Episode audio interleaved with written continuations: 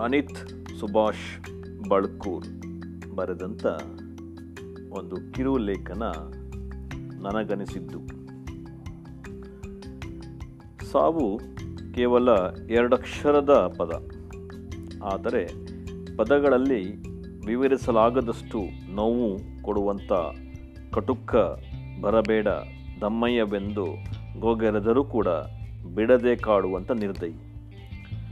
ನಮ್ಮ ಹುಟ್ಟಿನೊಡನೆ ಹುಟ್ಟುವಂಥ ಸಾವು ನಮ್ಮ ಬದುಕಿನುದ್ದಕ್ಕೂ ಕೂಡುವ, ಕಾಡುವ ಹೆಡೆಯತ್ತಿ ನಿಂತ ಬೆನ್ನ ಹಿಂದಿನ ಹಾವಿನಂತೆ.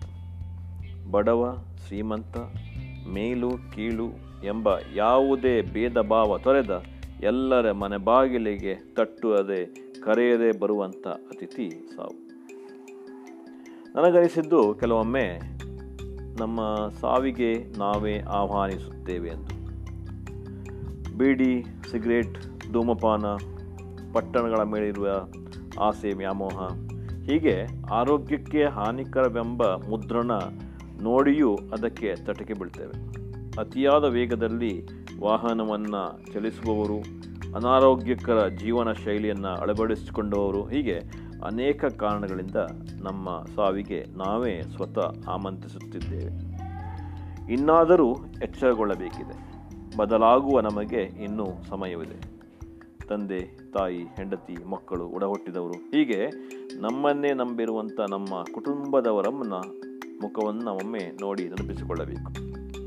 ನಾವು ಸತ್ತ ದಿನ ನಮ್ಮ ಶವದ ಮುಂದೆ ನಾಲ್ಕು ಹನಿ ಕಣ್ಣೀರು ಸರಿವ ಸುರುವಂಥ ಜನ ಶವ ಸಂಸ್ಕಾರ ಆದ ಕೂಡಲೇ ಸೂತಕದ ಮನೆಗೆ ಹೋಗಿ ಬಂದದ್ದು ಎಂದು ಮಿಂದು ಎಲ್ಲವನ್ನ ಮರೆತು ಅವರ ಪಾಡಿಗೆ ಅವರಿರುತ್ತಾರೆ.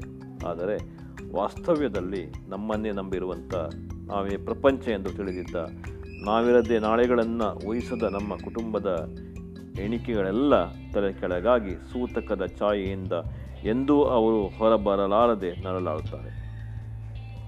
ಇನ್ನು ಈಗಂತೂ ಎಲ್ಲರದು ಧಾವಂತದ ಬದುಕು. ನಮ್ಮ ಕುಟುಂಬದವರಿಗಾಗಿ, ಸ್ನೇಹಿತರಿಗಾಗಿ, ಸಂಬಂಧಿಕರಿಗಾಗಿ ದಿನವೇ ಕೆಲವು ಕ್ಷಣಗಳನ್ನು ನೀಡಲು ನಮ್ಮ ಬಳಿ ಸಮಯವಿಲ್ಲ. ಸಿಗುವ ಅಲ್ಪ ಸ್ವಲ್ಪ ಸಮಯವನ್ನು ಬೇರೆಯವರ ತಪ್ಪುಗಳನ್ನು ಮೆಲುಕು ಹಾಕಲು, ಹೀಯಾಳಿಸಲು ದ್ವೇಷಿಸುವುದರಲ್ಲೇ ಕಳೆಯುತ್ತಿದ್ದೇವೆ. ಆದರೆ ಇಂದು ನಾವು ಯೋಚಿಸಬೇಕಾಗಿರುವುದೆಂದರೆ, ಈ ಕ್ಷಣ ಇದ್ದವರು ಮರಕ್ಷಣ ಇರುವರೆಂಬ ನಂಬಿಕೆ ಅಥವಾ ಯಾವುದೇ ಭರವಸೆ ಇಲ್ಲ. ಅವರನ್ನು ಕಳೆದುಕೊಂಡ ಮೇಲೆ ಅವರಿಗೆ ಸಮಯ ನೀಡಲಿಲ್ಲ. ಅವರನ್ನು ಕಾಳಜಿ ಮಾಡಬೇಕಿತ್ತು. ಅವರ ಮನಸ್ಸಿಗೆ ನೋವು ಮಾಡಿದೆ. ಅವರ ಬಗ್ಗೆ ತಪ್ಪಾಗಿ ಮಾತನಾಡಿದೆ. ಹೀಗೆ ಸಾವಿರಾರು ಆಲೋಚನೆಗಳು, ಪಾಪಪ್ರಜ್ಞೆಯು ನಮ್ಮನ್ನು ಕಾಡಿದರೂ ನಾವು ಕ್ಷಮೆ ಕೇಳ ಬಯಸಿದರೂ ಮರಳಿ ಬಾರದೂರಿಗೆ ಅವರು ಪ್ರಯಾಣಿಸಿರುತ್ತಾರೆ. ಸಾವು ಬಂದು ಬಾಗಿಲು ಬಡಿಯುವ ಮುನ್ನ ನಮ್ಮನ್ನು ನಾವು ಕಾಳಜಿ ಮಾಡಿಕೊಳ್ಳೋಣ. ನಮ್ಮವರಿಗಾಗಿ ಸಮಯ ಮೀಸಲಿಡೋಣ.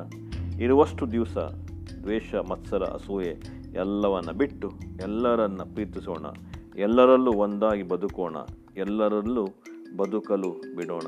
ಎಲ್ಲರ ಜೊತೆಯಲ್ಲಿ ಸುಖ ಸಂತೋಷದಿಂದ ಬಾಳೋಣ ಅನ್ನುವಂಥದ್ದು ಅನಿತ್ ಸುಭಾಷ್ ಬಳ್ಕೂರ್ ಅವರ ಅಭಿಪ್ರಾಯ. ಏನಂತೀರಿ?